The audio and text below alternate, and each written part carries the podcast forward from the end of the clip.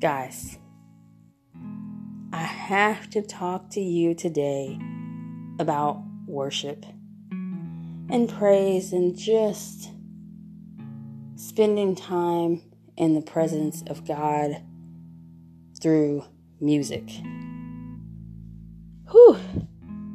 This came about because the church I attend, whether in person or online, Life United Shreveport, they had this praise and worship question and answer session tonight, and it just really made me think about what, how do I handle worship, and what does worship do for me, and how do I praise God, and and all of these things, and I was just moved by that. I really was. They talked about the benefits of worship and how it can strengthen you and give you power and encourage you and adjust your attitude and all of these different things. And so I believe that. I really do believe that. So I just want to talk to you about a lifestyle of praise and worship that I have put into place for my family. It's necessary. Um, I've said before that as a single mom, I feel like I don't have a choice in certain things. Like I do have a choice, but I don't have time. You know what I'm trying to say? Like I feel like I don't have time to not tithe. Because I need my whole financial situation wrapped up in the arms of Jesus. okay? Like, I don't have time to not give and try to hoard all of my money because I know what it's like to not have enough.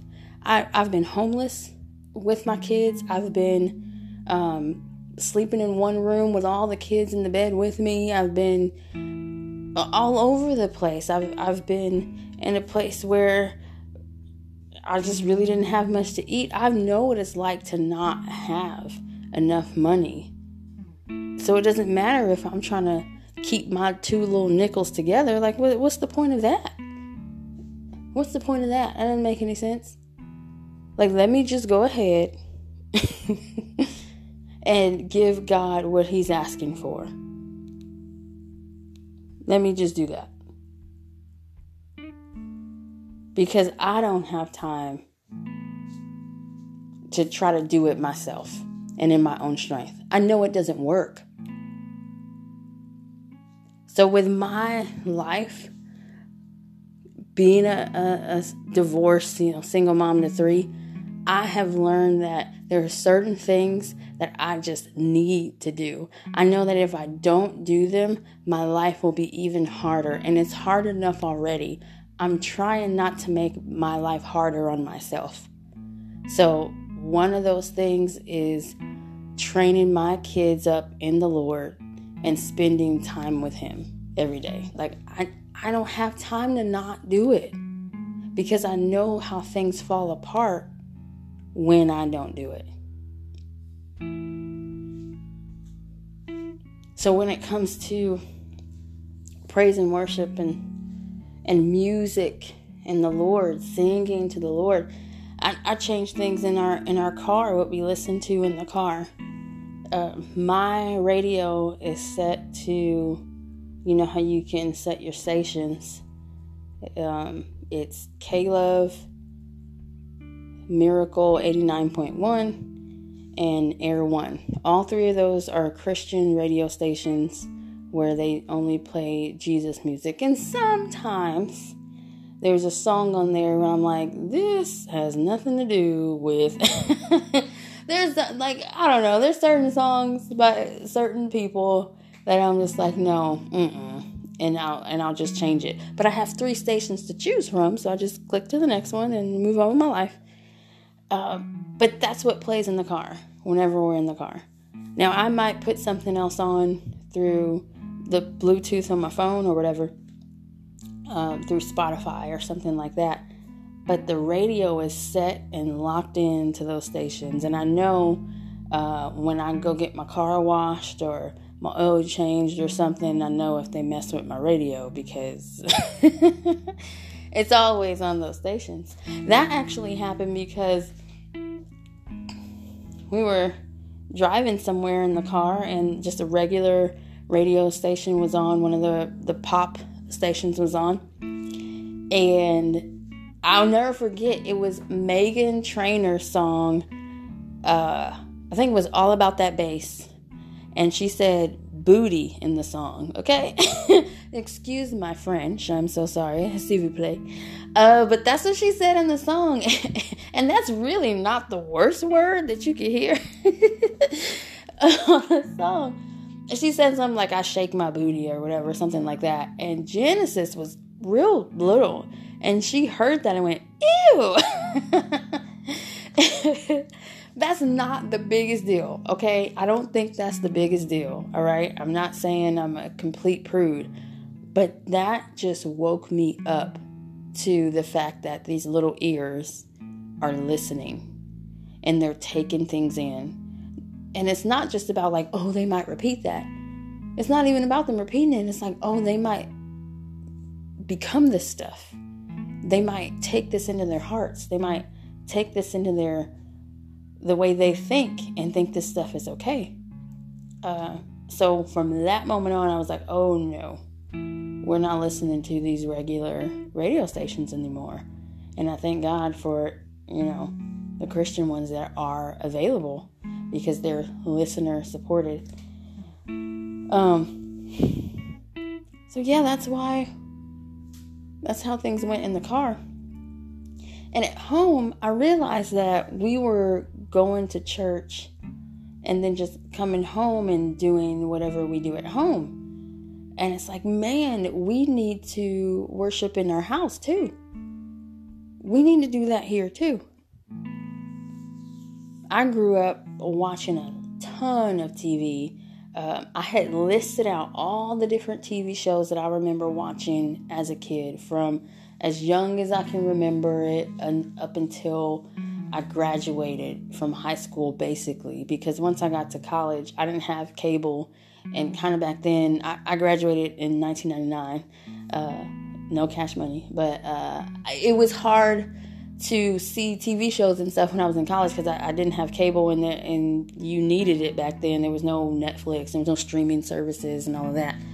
But from the time that I was a kid, I watched so much TV, and I really didn't want that to be the case for my kids. So I tried not to do that. I still try not to do that. It's like, oh, okay, no TV tonight, or no TV during the week, you know, on school nights or something like that. I don't always follow that, but I try to some. But when I wanted to have them worship at home, we would just go to YouTube. So we'd have these devotional nights once a week where we'd read a scripture from the Bible and talk about it, explain it, and then um, one of the kids would pray and then one uh, one of the kids would be able to pick a song, their favorite praise or worship song that they really really liked, and we would play that on, find it on YouTube, play that, and stand up and praise God. So that really was the beginning of us doing worship at home. So it wasn't like, so there wouldn't be a disconnect. You know, there's I I grew up feeling like church was different.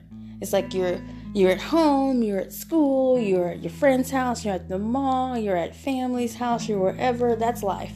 But then church is different. So you wear different clothes and you act different and you smile different and you sit different and you you, t- you talk different. Yeah, blessed. I'm blessed. How are you? It's like you don't talk like that at home.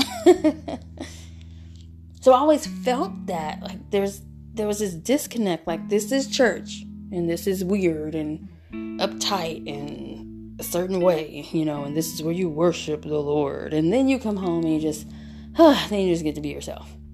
And I did not want my kids to feel that way. You know, so we only worship God in church. We only hear songs in church. And then we come home and do whatever. So it was important for me to make sure that we were doing those things at home too. So sometimes if I'm cooking, which I, oh that's a whole other thing. I don't like cooking. So I would put on, I would go to YouTube and find Maverick City Music. I, I, I love those guys because their songs are like 10 minutes long. And I love it because it's like, yes, you get the whole atmosphere. Just keep it going, you know? It could be an hour long. Just keep the song going. and I would put that on while I'm cooking because I needed the Holy Spirit to help me cook. So sometimes I would do that, and you know, if once you play one song, it'll suggest another one, and I just get into this whole thing of hearing all of these songs, and it's awesome. What I started doing uh, just a few months ago, which has helped the atmosphere even more, is at night I put uh, through Pandora, I would just put on a, a worship station and just let that play. So I put the kids to bed, pray with them, read the Bible with them, and then put on some worship music, and that's just playing in the living room at night. So everybody can hear it. It's not very loud, but you can still hear it. And I leave that playing until probably around midnight because I don't go to bed very early. So I just leave that on. And when I'm ready to go to sleep, then I then I turn it off. But what that does for me is there's an atmosphere in the house, you know, of just singing and worshiping and and songs to the Father as the kids go to sleep, as I wind down, as I take care of whatever little things I have to do at the end of the day. And I'm going to sleep listening to songs of the Lord. That, see, that creates something.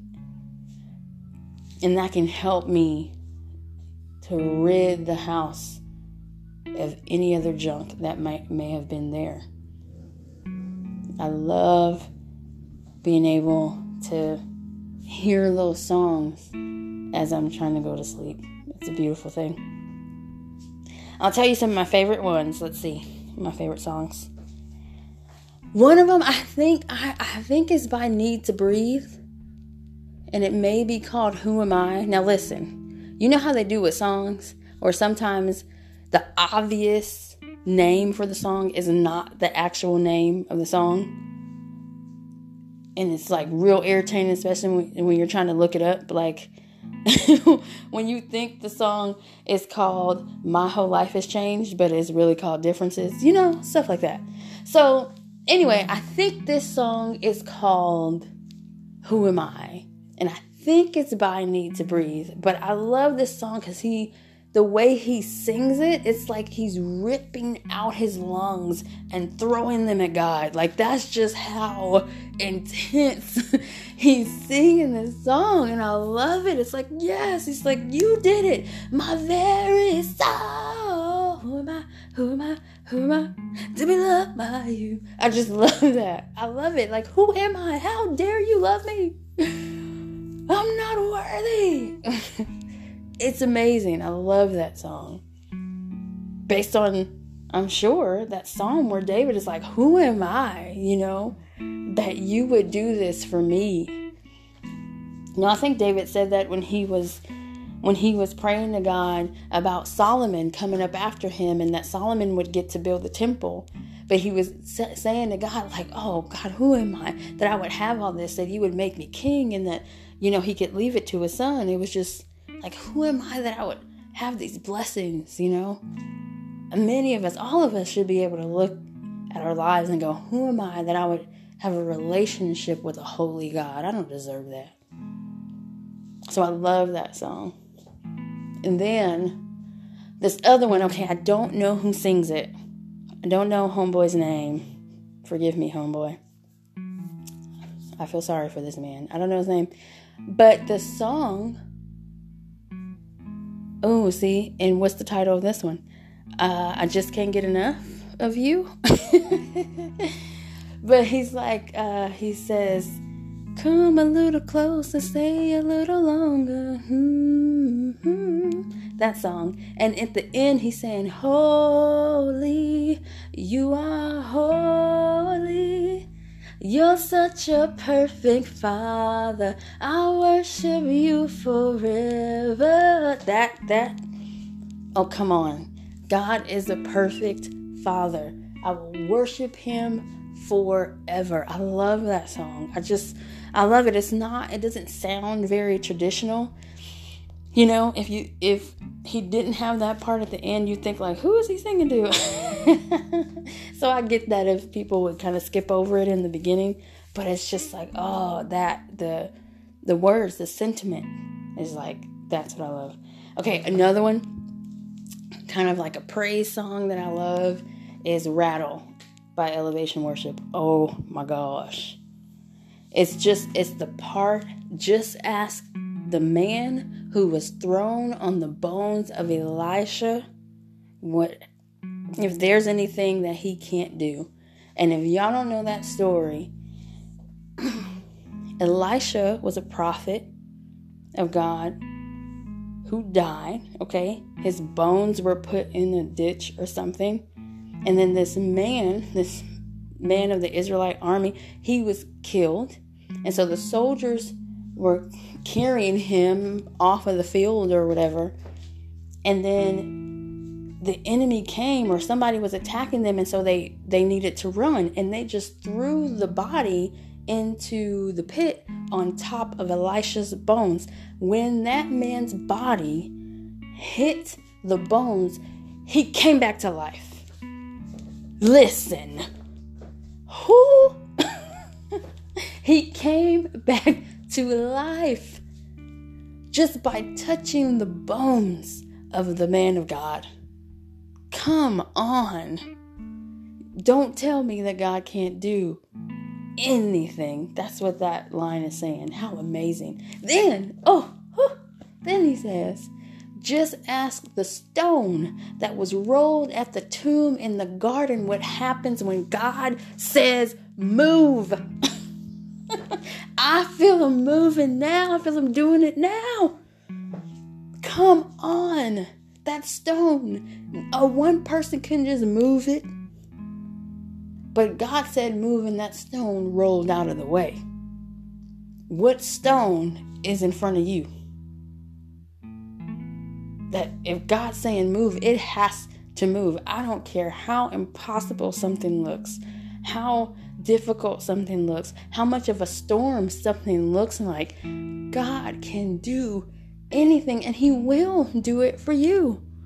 One of my favorite um, stories in the Bible about Jesus is that blind Bartimaeus, when that man was crying out, Jesus, son of David, have mercy on me, Jesus, son of David, and everybody's like telling him to hush. But he didn't. He yelled even louder, and Jesus stopped in his tracks and said, Bring him over here. And he looked at the man who was obviously blind and asked him, What do you want me to do for you? Jesus knew the man was blind. Everybody knew he was blind. That's why he was yelling out. That's why he was on the side of the road begging because he was blind. Jesus wasn't blind. He could see that this man was blind. But he still walked up in that man's face looking at his blind eyes and said, What do you want me to do for you? That's how willing Jesus is. He came straight to that man and said, Tell me what you want. And the man said, Lord, I want to receive my sight. And he says, Receive it. Let it be done according to your faith. God can do anything and He will do it for you if you seek Him, if you ask Him. Whew. Love that. Love that rattle song. It's just a reminder of all of the power of God and the willingness, the willingness of God. And there's one more. There's one more, and I'll let y'all go.